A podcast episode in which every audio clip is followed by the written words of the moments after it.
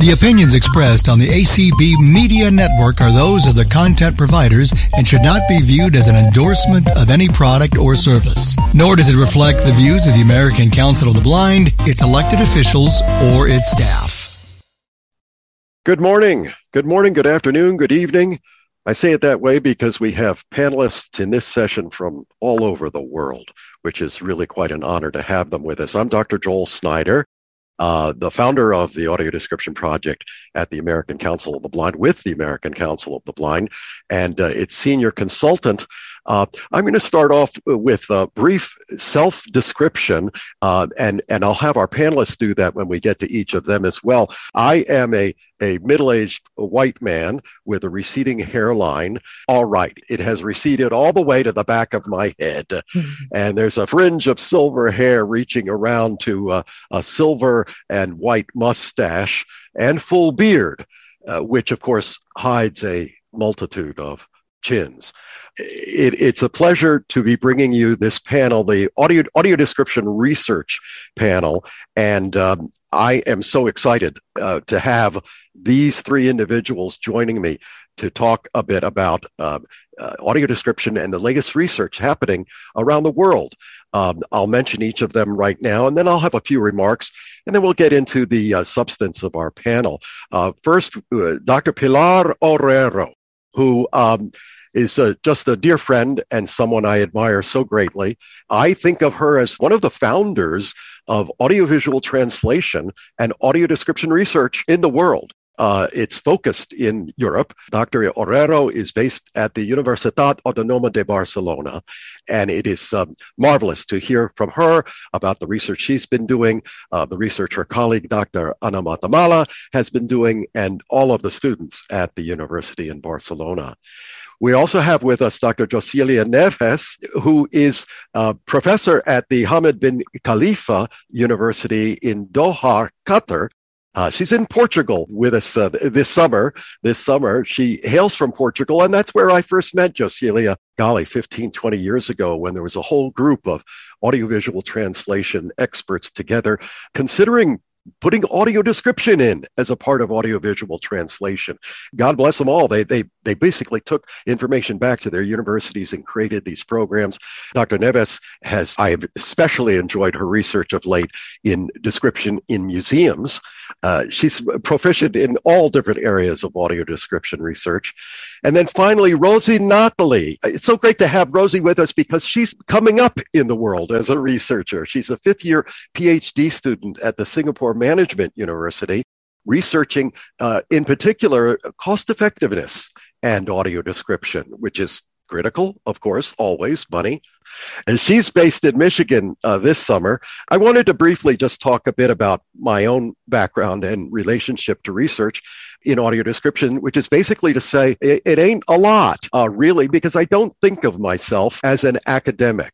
I have a PhD from Pilar's program at the University Autónoma de Barcelona. It basically was based on uh, five years of work developing a book on audio description that was then uh, my dissertation later then printed as a book uh, the visual made verbal a comprehensive training manual and guide to the history and applications of audio description.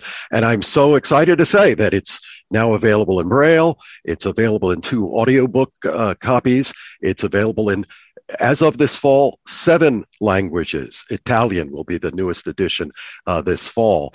My work with audio description, I don't even want to say necessarily research, is based in practice. I've started with description 42 years ago in the world's first audio description service here in Washington, D.C.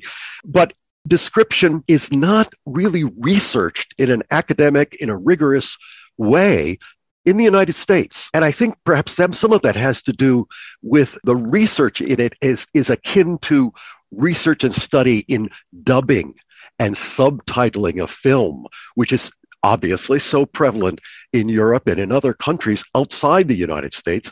Here in the United States, we have captioning certainly, but it's English to English. Whereas all the film produced in the United States, if it's to be made accessible abroad, it has to be subtitled, it has to be dubbed. And Pilar and, and others have embraced audio description as a kind of audiovisual translation. So now it's studied in several universities uh, throughout Europe in particular, uh, and in Qatar. Um, people are getting master's degrees, uh, PhDs in the study of audio description.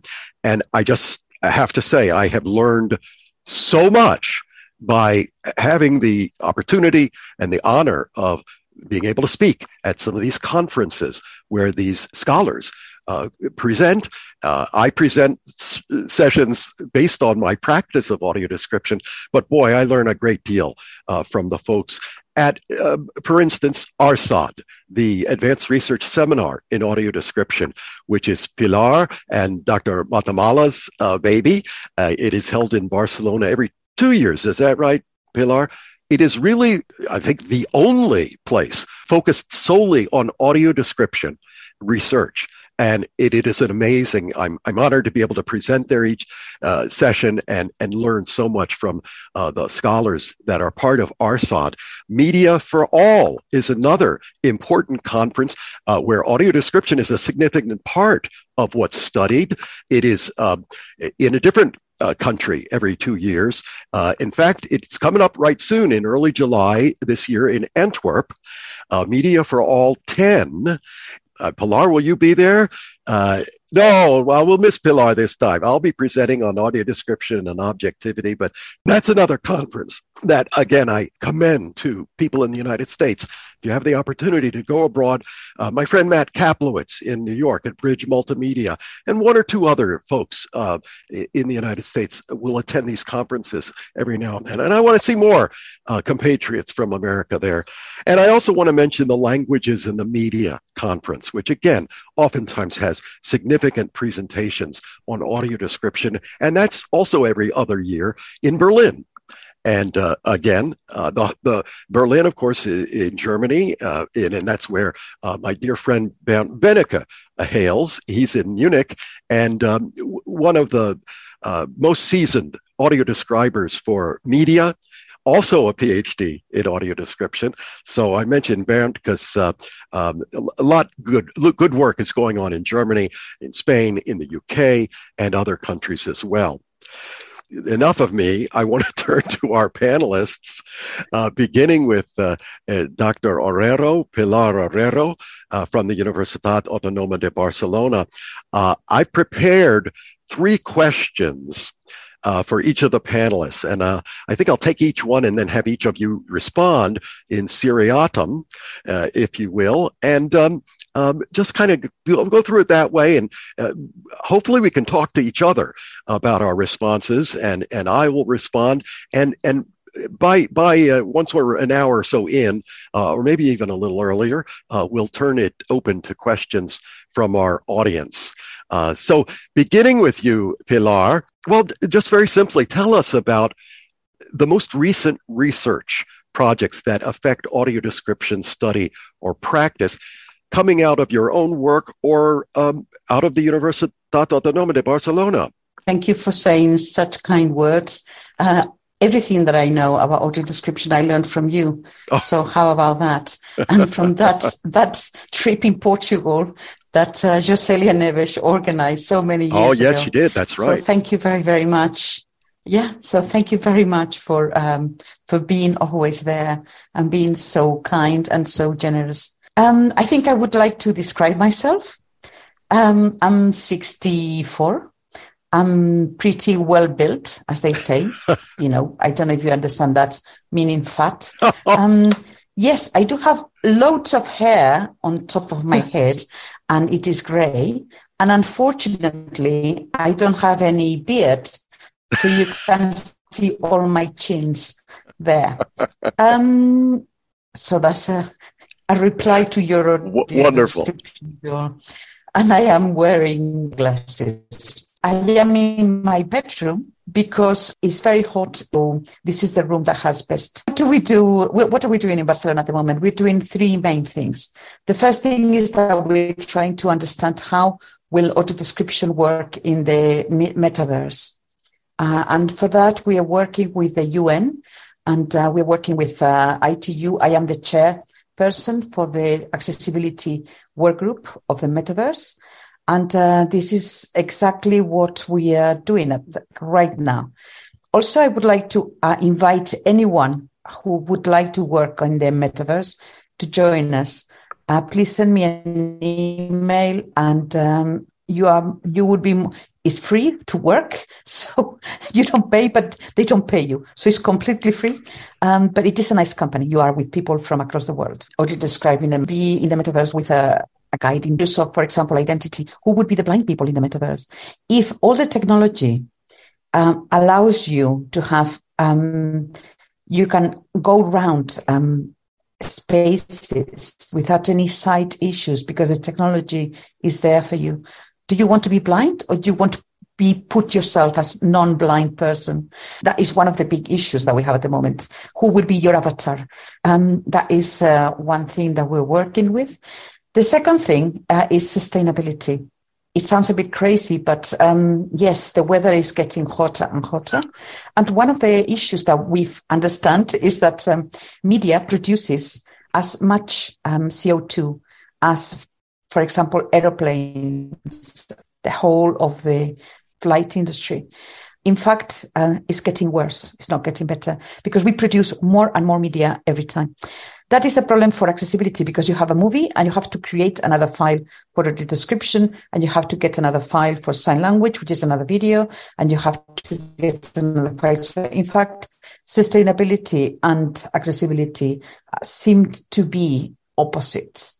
So what we're trying is to understand how are we going to, if not improve, at least um, ease uh, this um, accessibility issue that we have at, in other countries that non-speak, not not English speaking uh, languages. Why? Because as Joel, you've said earlier on, when you produce something in English, it has to be translated into Spanish. And then this Spanish has got to be audio described. And um, it is cheaper to make an audio description for every time you need one for the same movie as to reuse the mm. one audio description. So you may end up with one movie and nine audio descriptions. Why? For issues of copyright.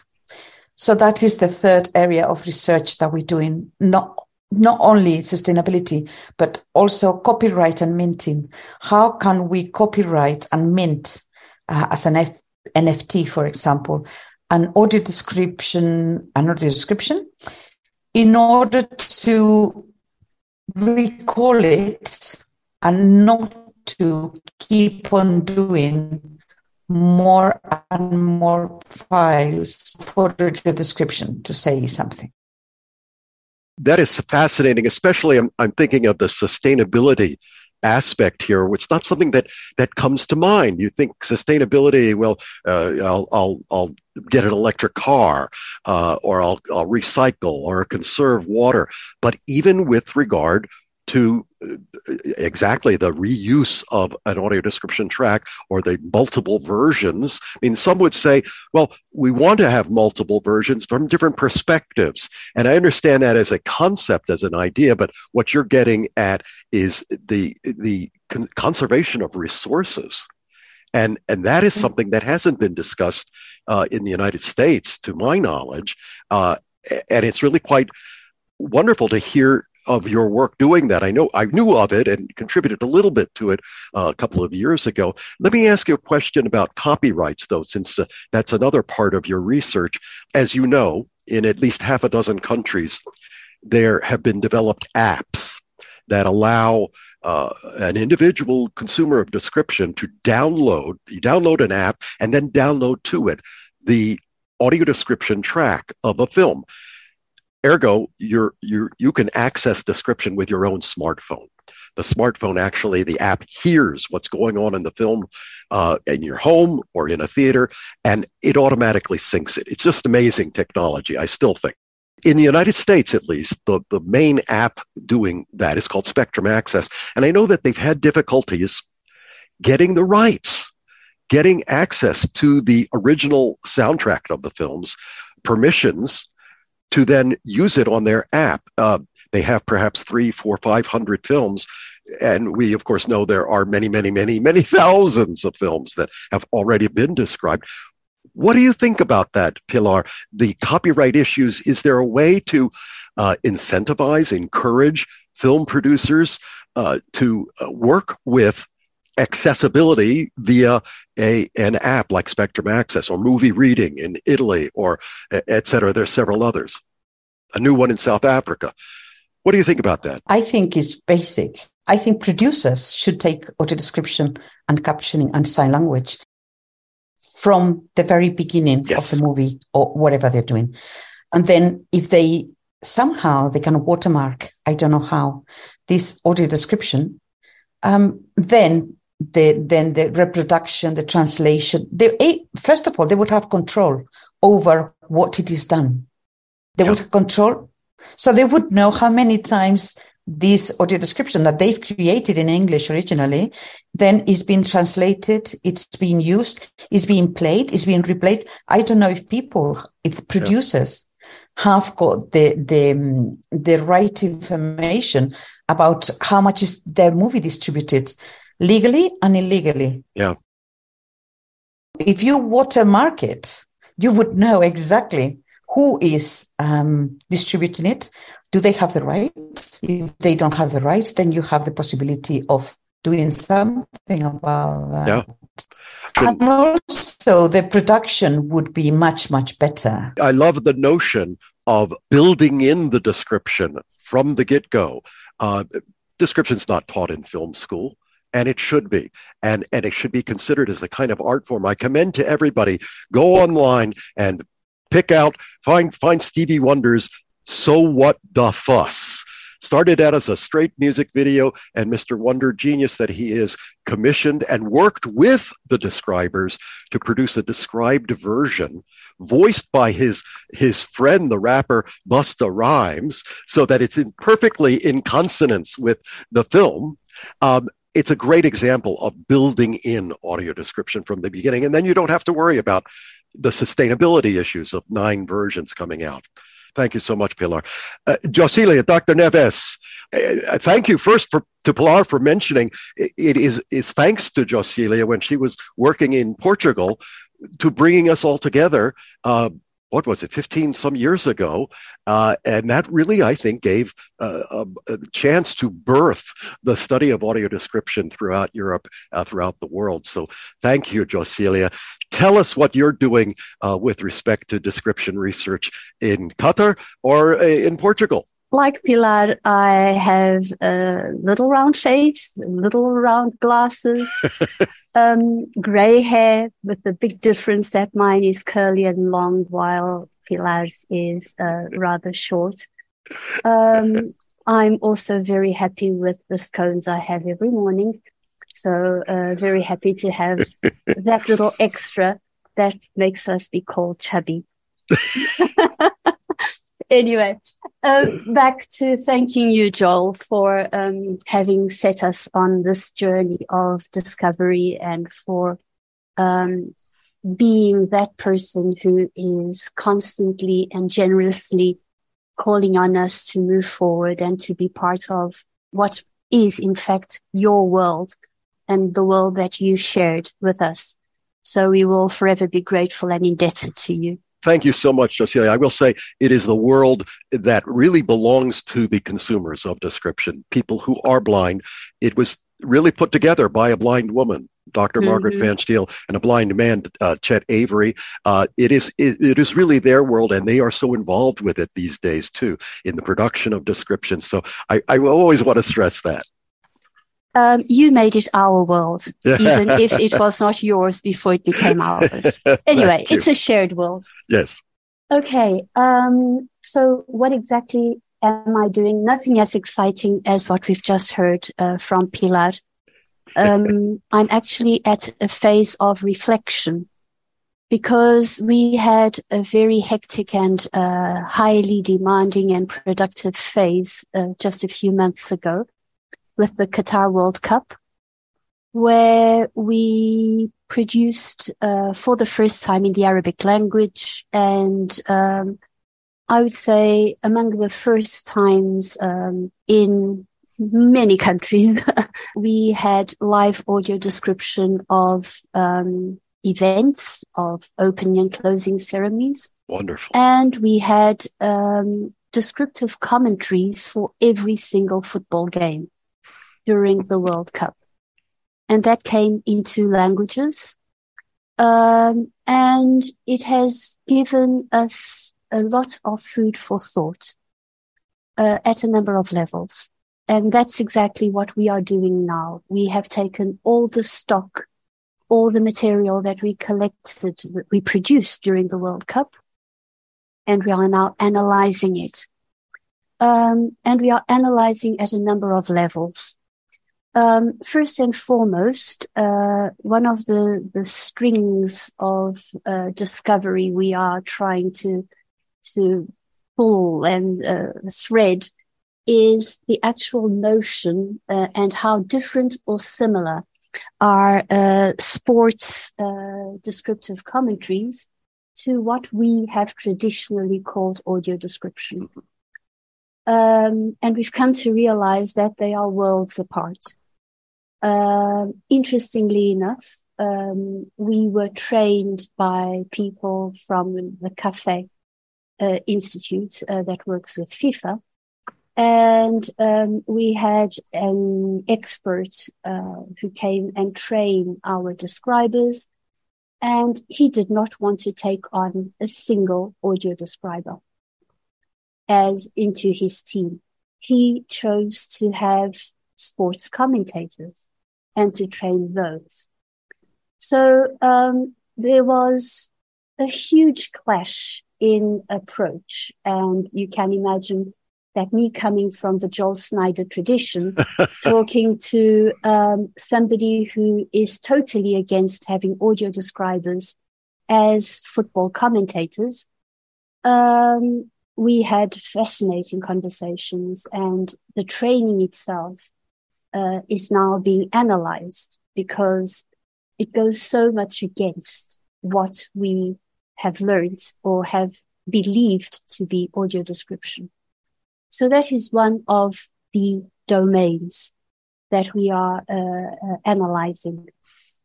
The other one is the actual, the text itself, the description itself, and um, how one is so extremely functional, uh, uh where um, in the football game, what we really want to know is where the ball is at every precise moment and where exactly on that um, pitch uh, and who exactly is coming from what angle.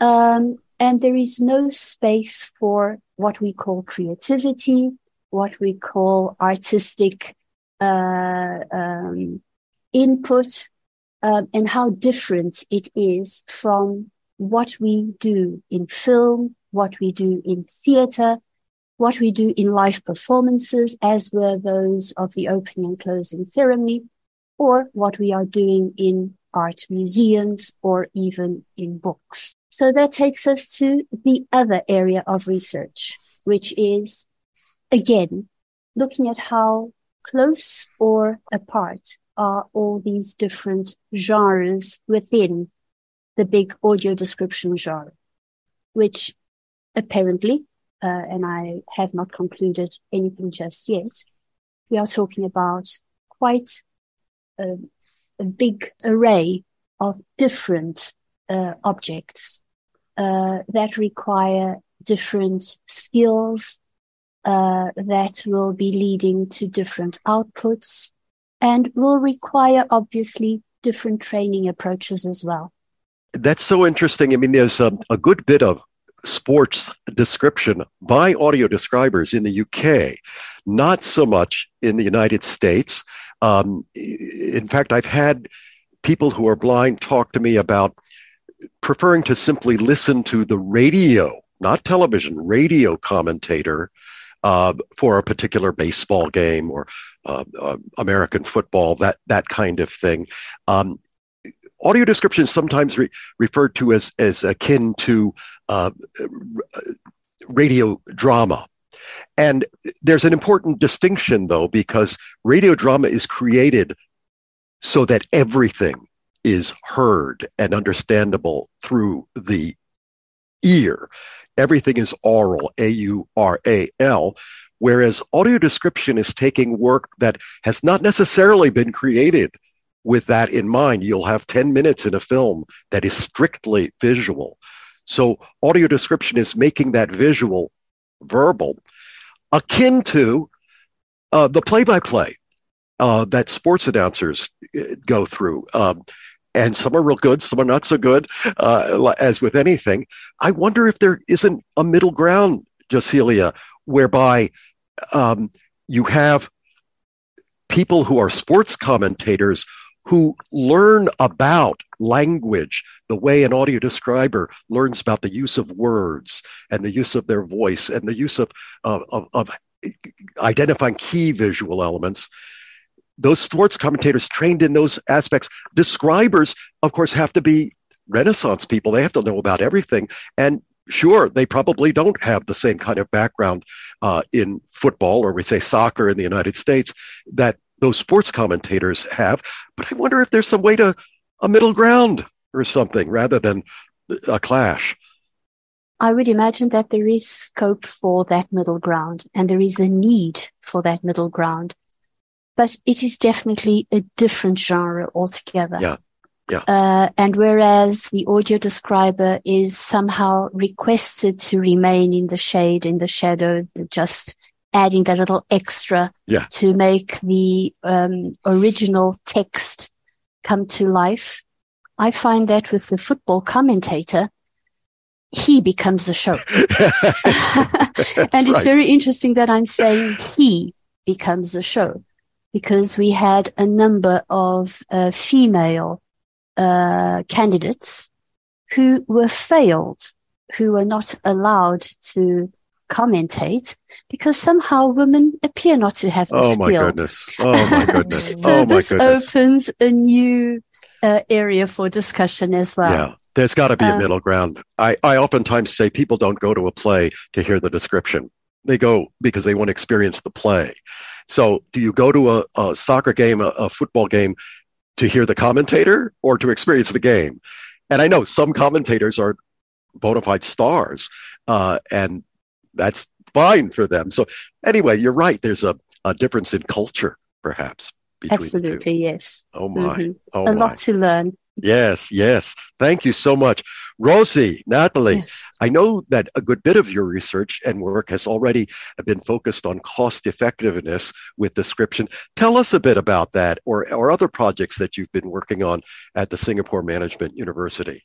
Okay, yeah. So hi everyone. So I'm Rosie. I'm actually I'm a 30 year old Asian woman with uh, shoulder length black hair, wearing a thin frame glasses, and currently wearing a navy sweater because, like Joel said, Michigan summer is yeah different. Okay interesting. Yeah so uh, yeah and thank you joel for the opportunity once again to be here and share my um, uh, share with everyone about my research. So as joel as, has mentioned that uh, we've been i mean me and my advisor have been uh, doing a lot of research that uh, try to come up with more cost effective uh, like solutions. Okay, because a little bit of background. So currently I'm doing a uh, PhD in th- that focuses on the intersection between human computer interaction and accessibility. So we try to basically create and like the technology to uh, generate audio description and what uh, what we want to promote is about the cost effectiveness. So as we know that producing audio description is very expensive because currently the gold standard is hiring professionals. So uh, it is not only about the uh, like monetary cost, but we also talk about the time uh, cost because like all these professionals needs to uh, yeah, come with a script, come up with a script, and then also need to record their own voice, which is there are a lot of like times that needs to be taken in order to generate a good audio description and also the video editing. So that's why with uh, the system that we built, uh, okay, it wasn't commercial yet, but uh, the prototype that we built was to try to engage with novices that doesn't have any any experience in writing the audio description, which is notably more like cheaper that definitely than the experts to contribute to write their own script because they can actually watch the video and then come up with like multiple uh, like uh, like with the descriptions about the scenes and then um, because we know that they don't have any knowledge in writing the good audio description. So we try to build a system to give a feedback for the all these novices to create the audio descriptions. So uh, in the initial phase, what we did was we do like all the manual like uh, human feedback so in that case we bring out like multiple sighted people to come like and check their uh, visualization, uh, like visual descriptions, and then like maybe they're missing out some informations, and then like all other sighted people will be able to give a comments, and then the that novices that come with the original audio description will be able to revise those descriptions.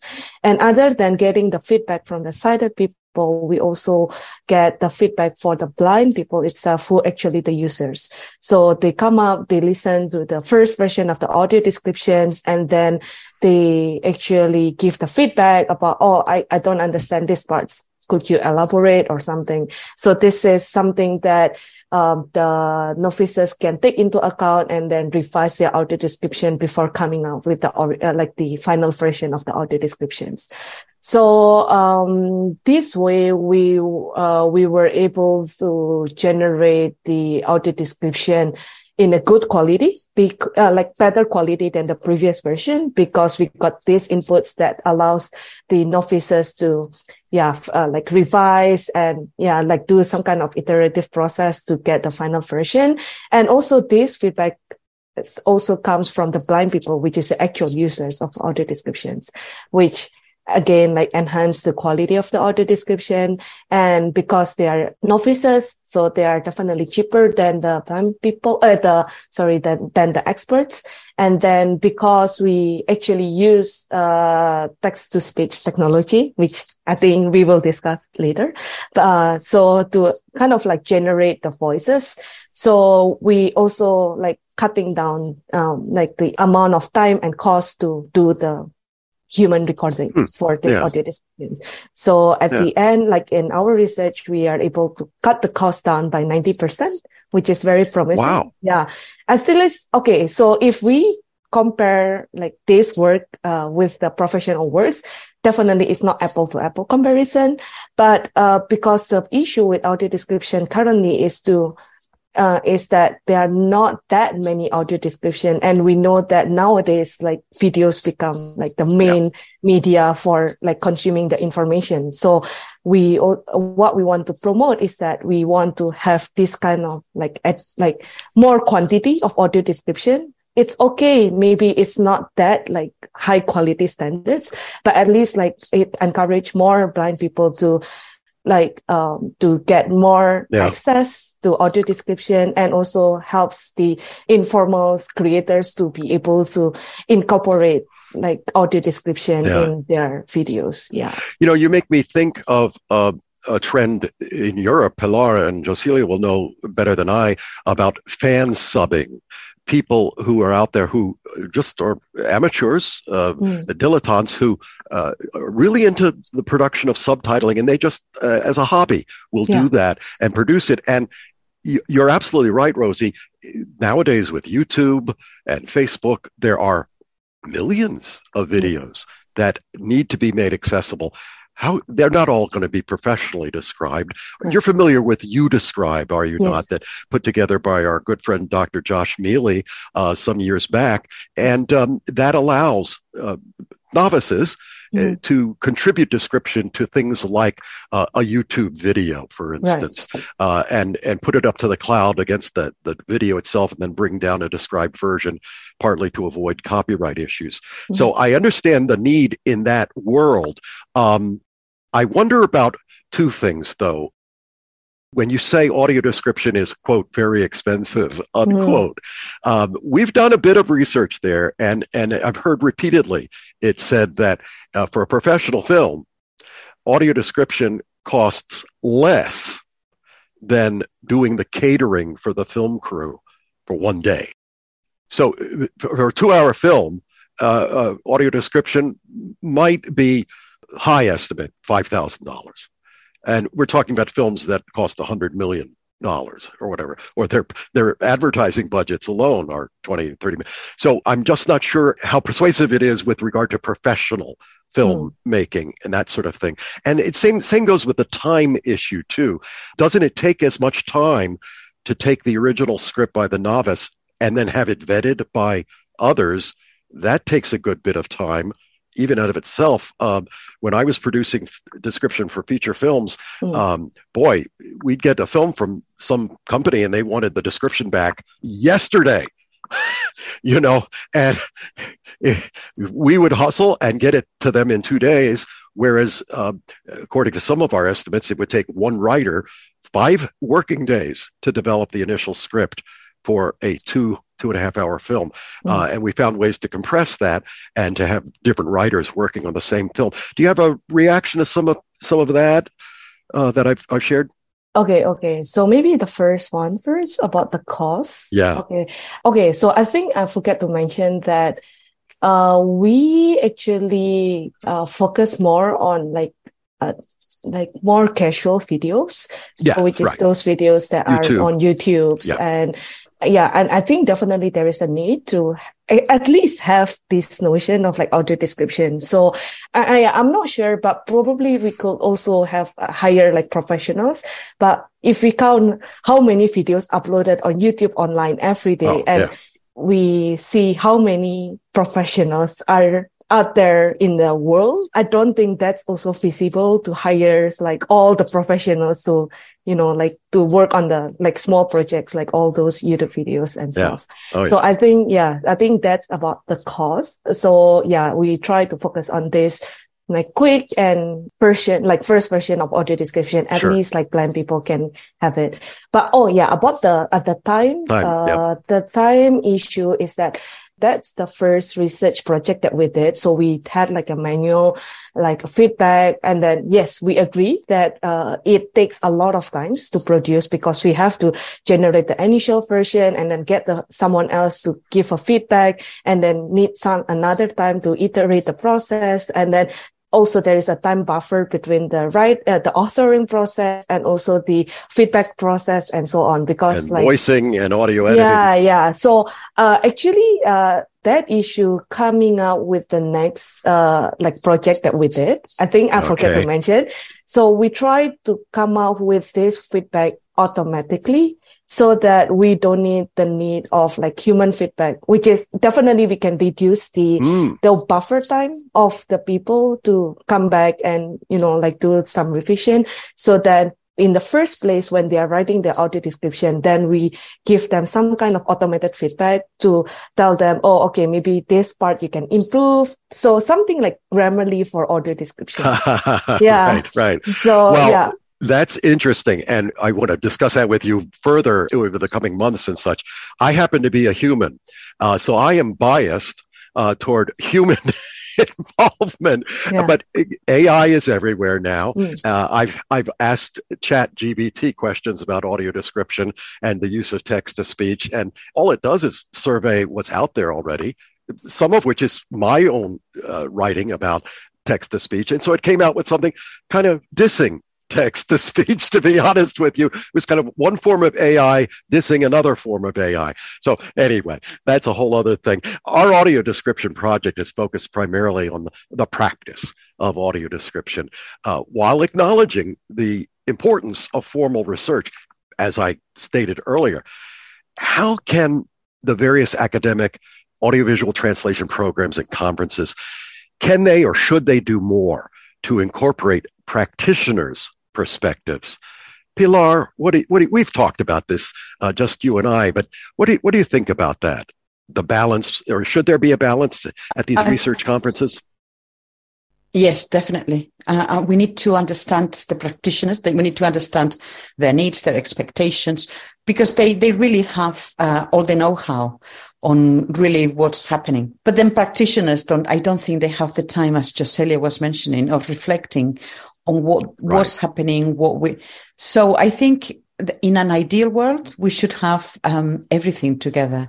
We should have the technology, we should have the practitioners, and we should have the the, the end users as well, giving us feedback on, yeah. on how we're going. I mean, as as Rosie was saying, there are there is so much media content present. Um, we don't have enough audio describers to really audio describe all the content that is there. You know, it's like bread I don't know where you live, what is bread, uh, but I'm, in in Barcelona there are two types of or three types of bread shops. There is the bread that is delicious and you buy in this bread, you know, and then there is this bread that you buy in the supermarket, and there is this bread that is like a I don't know what that you buy in these corner shops. All of them are thriving. Um, so to me, there is the good thing is that auto description has become like bread. Everybody knows about that. Everybody's using it. Everybody's consuming it. To me, that's the achievement that 15 years ago, I, they yep. used to, sometimes they call it auto description, like oh. a car, you know? I, I've been presented in a conference as the auto, auto description of and I thought I have nothing to do with the automobile, you know. so I think if if audio description becomes, um, you know, a very common uh, service, I think we've achieved it. And but definitely, your question was, do we need the professionals? The answer is yes. That's the answer I wanted to hear. Thank you. Uh, but, but I love the analogy to bread shops, uh, and maybe that speaks to some of what Rosie is is looking into. You know, there's gonna there's one kind of description that is gonna uh, that you expect from a professional major motion picture. Uh, maybe there's something a little less that comes with the YouTube video or whatever.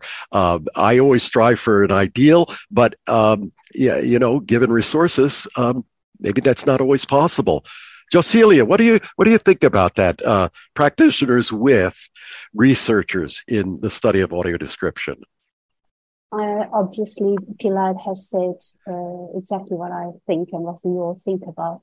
But I would like to add a little extra. So many of us theoretic teachers, university yeah. professors have become professionals.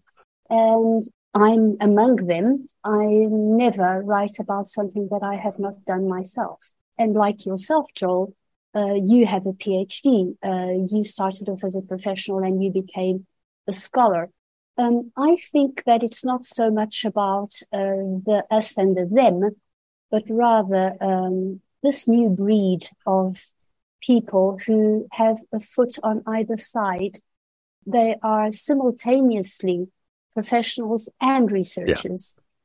because this dialogue is incredibly important and it needs to be in the classroom. It needs to be where we train our future audio describers.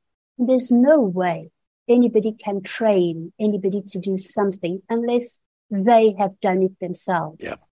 So the best teachers will definitely be professionals. Sure. But it's not enough just to be a professional you need to stop or we need to stop and think yeah. about what we do. And that's uh, the luxury yeah. of academia.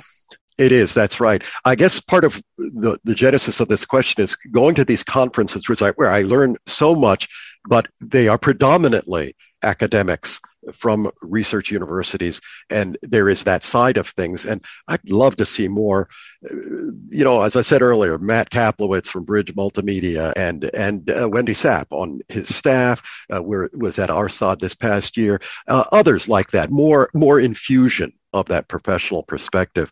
Rosie, what what do you think about that? Do you think about perhaps doing description yourself uh, along with doing the research that you're doing, or or involving yourself with actually production of description?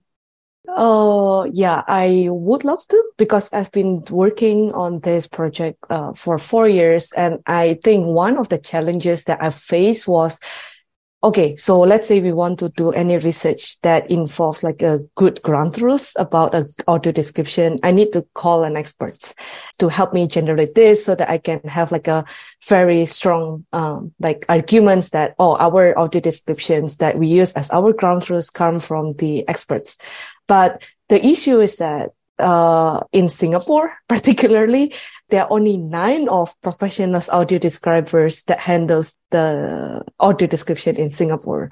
So it's very hard to get a contact with them, which definitely as an academic researchers, we really want to get like, you know, establish these connections because I believe that our research become more impactful whenever we are able to like, you know, work along together with all yeah. these practitioners. And okay, so maybe the practitioners can help us identify the challenges and we as a technologists help them to generate some technologies yeah. that complement each other works. And I think with that, uh, in the future, then uh, like audio description now then become something very, is a norm instead sure. of an, a luxury, you know? Sure. So I guess this Yeah, I think the two worlds definitely can learn from yes. each other and there should be more mix uh, right. happening at the conferences and, and, and even in the uh, teaching of description yes. on the yes. academic or university level. Finally, I want to turn to, um, I mentioned it earlier, artificial intelligence and what your perspectives are, uh, in particular uh, on text to speech, and how you think that will impact or should impact the practice of, of audio description. Let's go back to Barcelona. Pilar, what about AI? I know you've done research in, in eye tracking, for instance, um, which has implications for what one will describe. Does that contribute to this? Or is it better, even, or worse, or whatever, than a human deciding what is best to describe? Go ahead. No, no, no, you're, you're right. um, I, I, I was in Glasgow uh, on yesterday, and um, Google showed off the usual. Now they have a perfect automatic audio describer and uh, they've put it on and uh, it is true. I mean they can describe i don't know if he was prepared or he was not prepared. I have my doubts only in english. Um, they could describe this beautiful uh, sea landscape. And then the the blind person could ask um, and what does the ocean look like? And then the said the ocean is quiet and there is a mountain behind. So description of images. In the same way that you can interact with Alexa. Alexa, tell me, you know, uh, you could you could keep on asking a photograph, but then there are a few problems there. One is that it was just a photograph, static, not movement. So, okay, fantastic. Movies are hardly a frame; it's just, just millions of frames. So that was one right. problem. But the other problem to me is that um, I don't know how the engine would cope. Never mind the, the spaces that you have uh, to speak. They are sometimes very, very limited and you can only say very few things. And sure. I don't, I think only a human can decide what is the most important. So it is human intelligence, no artificial intelligence that can help us there. Not only that, to me, there is a higher level of complexity, which is the movie. What what happened at the beginning? What shouldn't be told not to break. Imagine that I know the knife, and this is the knife is going. You've killed the movie. right, so right, right, level right. of um, exactly um, engagement. Uh, this high level of um, understanding of narratology, what can be narrated, how we should flow. Because at the end of the day you are putting your audio description as an add-on your uh, audio description. So that i don't think is going to be done tomorrow. Yeah i don't think so either. You're, you're preaching to the choir here uh, as a human. We're all humans. Although it did occur to me maybe we should have had a fourth panelist uh, that uh, invited alexa or we could have invited Siri uh, to to speak to some of these questions and get their perspective. Would they even be able? to? I don't know. That's crazy. Uh, where, where are you coming from with regard to AI or text to speech and, and audio description? Um, I'm not afraid of the big bad wolf either. it's inevitable that we will be using AI to help us to speed up uh, the process to um, give us probably the first impressions to get us going. We have to use it. We have to embrace AI because it is part of life in the future, full stop. Will it be taking our job away from us? I truly believe not. Everything Pilar you said, I totally agree with. And when I think of audio description in other contexts other than uh, the um, cinema uh, for mm. film. When I think about uh, intersensory experiences where audio description is part of an experience that requires proximal and distal um, uh, senses to engage and come together in this meaning making um, where the whole body has to be part and be dancing to this audio description, which yeah. uh, gives meaning to the real world, the 3D world around us. I think AI uh, still has a long way to go. It can help. It can help. I'm ready to work with it. I'm very grateful for whatever it can give me to make my life easier. Yeah. But um, no way we are still here to stay for a while. I need to learn more, uh, Pilar, about that Google process of actually developing description. Uh, you know, just a whole other world away from just text to speech, uh, which gets away from the voice talent type person. But um, I don't know. My colleagues at audiovisual translation programs, you know, they they know two and three languages, and they they have a foot in the whole world of translation and interpretation. And I hear them talking constantly about is Google Translate going to replace uh, the freelance tra- Joselia is sh- shaking her head, and I, I have to agree with you. Uh, having used Google Translate occasionally when I, I need to speak to somebody in Spanish, and my Spanish is lacking, so I'll I'll write it out in English and I'll put it in Google Translate or vice versa, and uh, doesn't work real well doesn't work well. You can tell. Uh, Rosie, w- what do you think about all of this with AI? And you're part of the younger generation. You're coming up. Are, you embracing AI and, and it's just going to take over everything from us or what? okay. I mean, I think here, because as a, as a PhD in computer science, I should be the one that is promoting AI will take out the world, you know, in the future. but in fact, like after working on like this project for so long, I still feel that AI will not 100% or completely like replace human in generating audio description per se.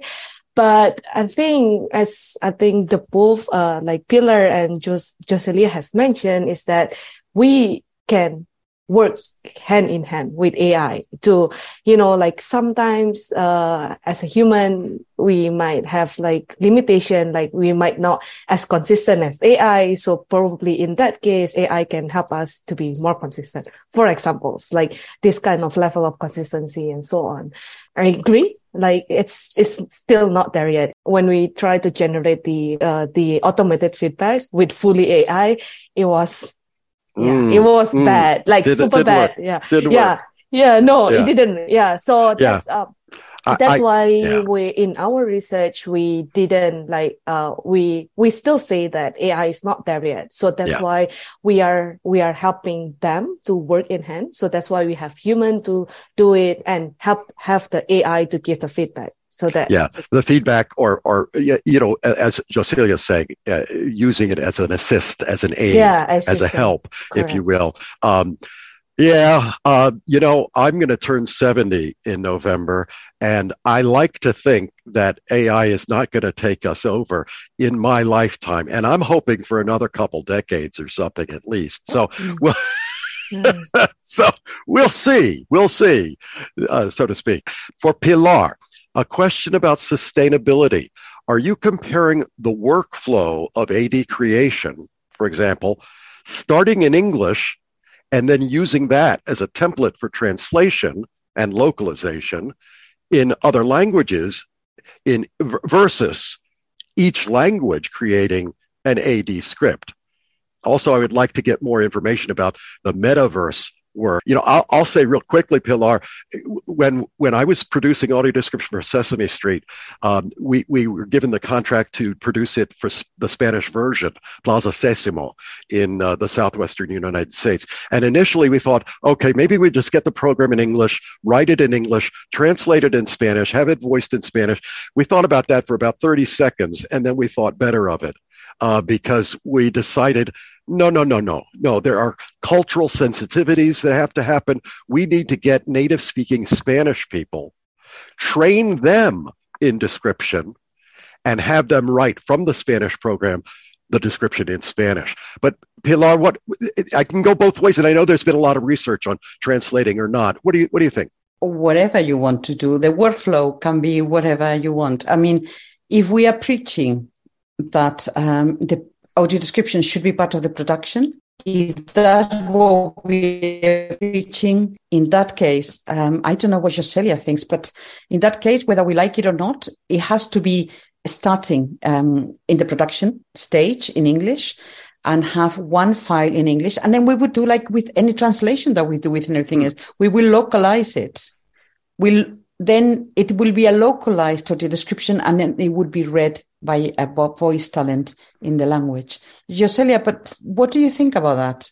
This whole issue of a retranslation and using English as a pivot language and using English as a, a template, Pilar, you know how sometimes it really doesn't work. Uh, something as simple as subtitles that uh, need to be uh, adjusted for reading time if we go into the audio description um, and we add the cultural layer, something which can be so easily described in English for an English speaking uh, context may require cultural adjustments for the new context. Um, so it will always be a retranslation if we are to go with a template of sorts.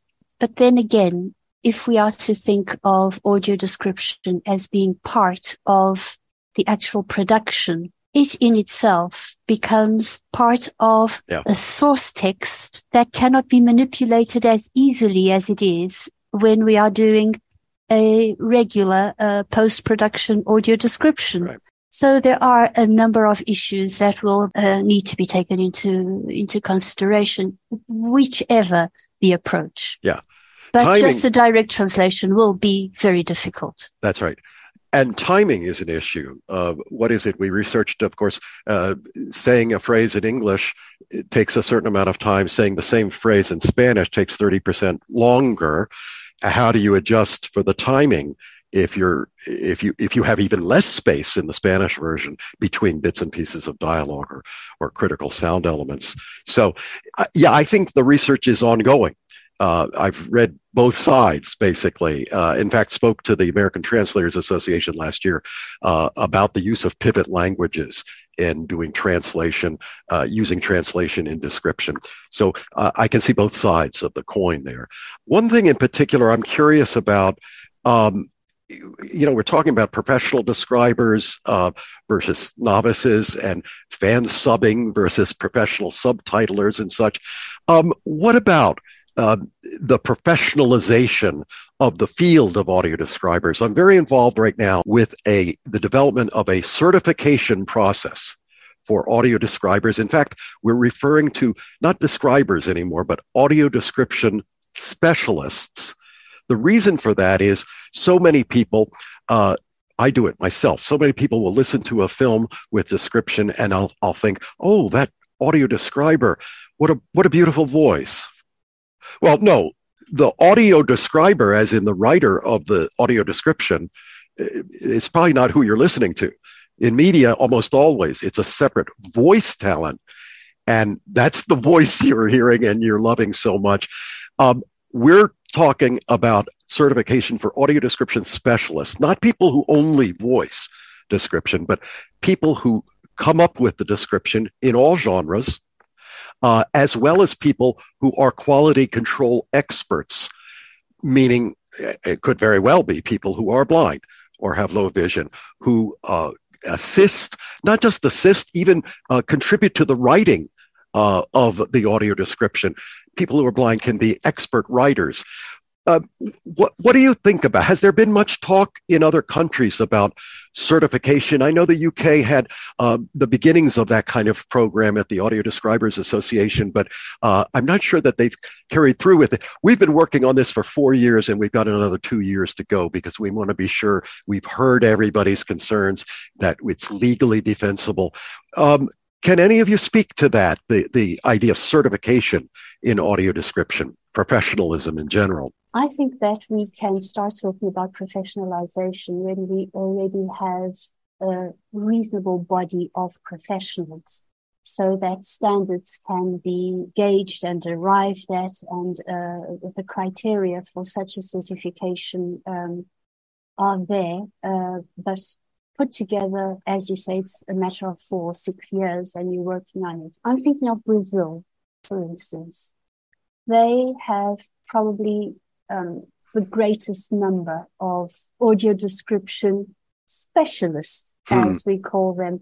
And among them, we will have script writers, the voice talents, and what they call the consultant uh, audio right. describers, who are normally the blind um, audio describers within a team.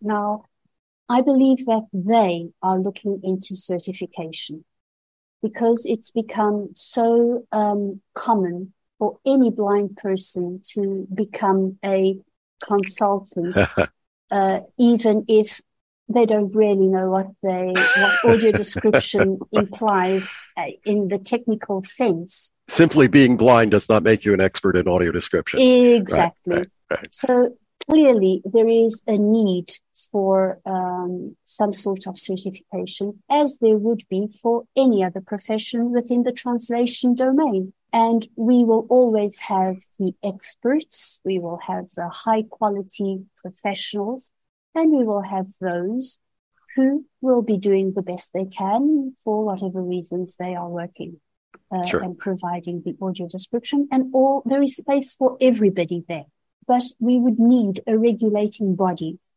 And i wouldn't see it as a national one as such because these standards i would imagine should be transnational. The principles of audio description and of any profession as this is look, being looked at uh, i would imagine is not about a space. Yeah there are styles that one associates with the UK, with Germany, with America.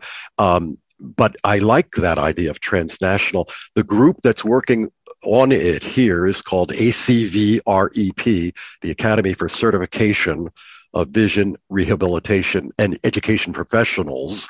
They do certification for orientation and mobility uh, experts, for instance, and other aspects of blindness uh, therapy and services and such. So they've taken on description, and uh, the the subject matter expert committee is headed by a blind woman, Kim, Kim Charlson, uh, and I've been on that committee with about a dozen others.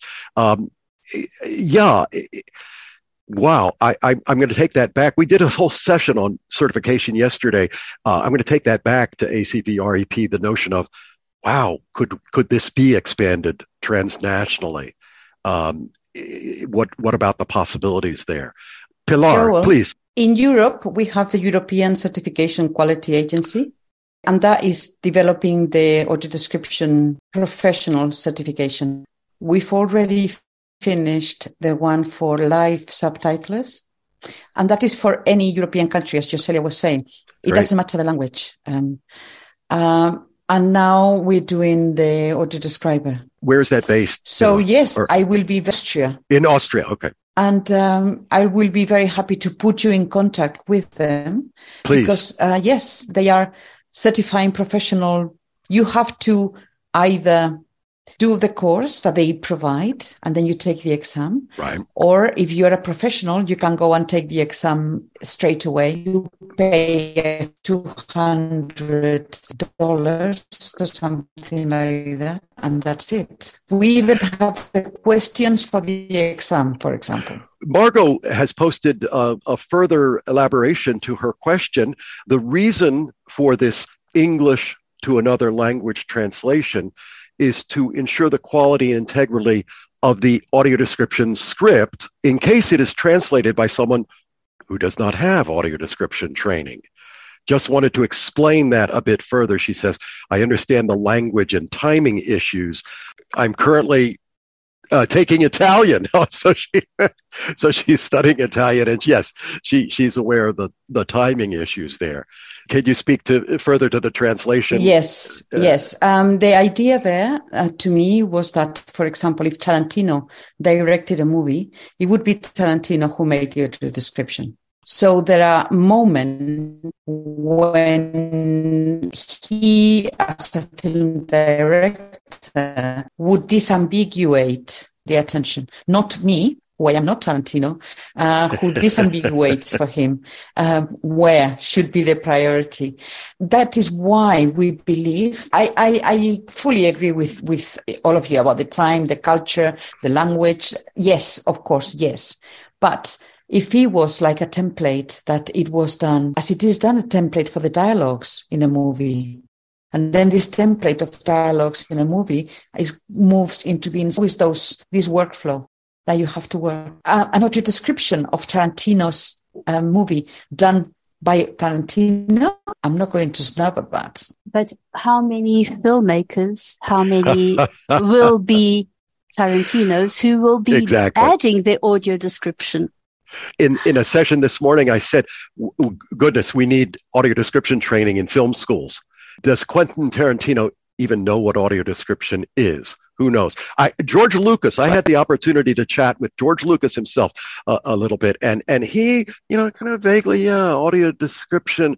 Is that like subtitling? Is it, you know, it, it wasn't quite sure, but he he had some awareness, and yet back when I was doing description for feature films on a regular basis, I remember uh, being contracted to do the, the description for one of Woody Allen's films being broadcast on television.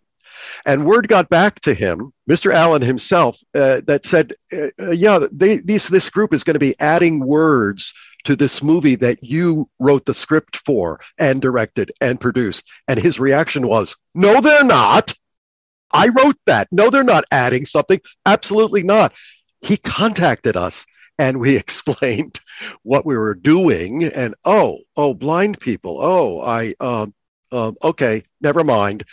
He was already working on two films hence you know so he, he couldn't really think about it or be bothered if if you will. Uh, but boy wouldn't it be wonderful if we could work with the tarantinos and the woody allens and the george lucases and james camerons of the world to produce the description from scratch Wow, that's a, a hope for the, the, the future. Oh, and Margot says uh, 100% agree that producers, creators should be involved. Absolutely. Involved as involved. Teams. Yes, as teams. teams. Thank you all so much, Pilar, uh, Joselia, Rosie. Uh, I feel like I've been traveling the world here, and, and we have another session later today, AD across the globe. To, and I'll be traveling again. So I think we're just at, at about time. Is that right? Yes, it's 12, Thank you. 15. Thank you, Angela, for your work and help with all of this. Thank you, panelists, and thank you to everyone who tuned in. Thank Bye-bye. you very much.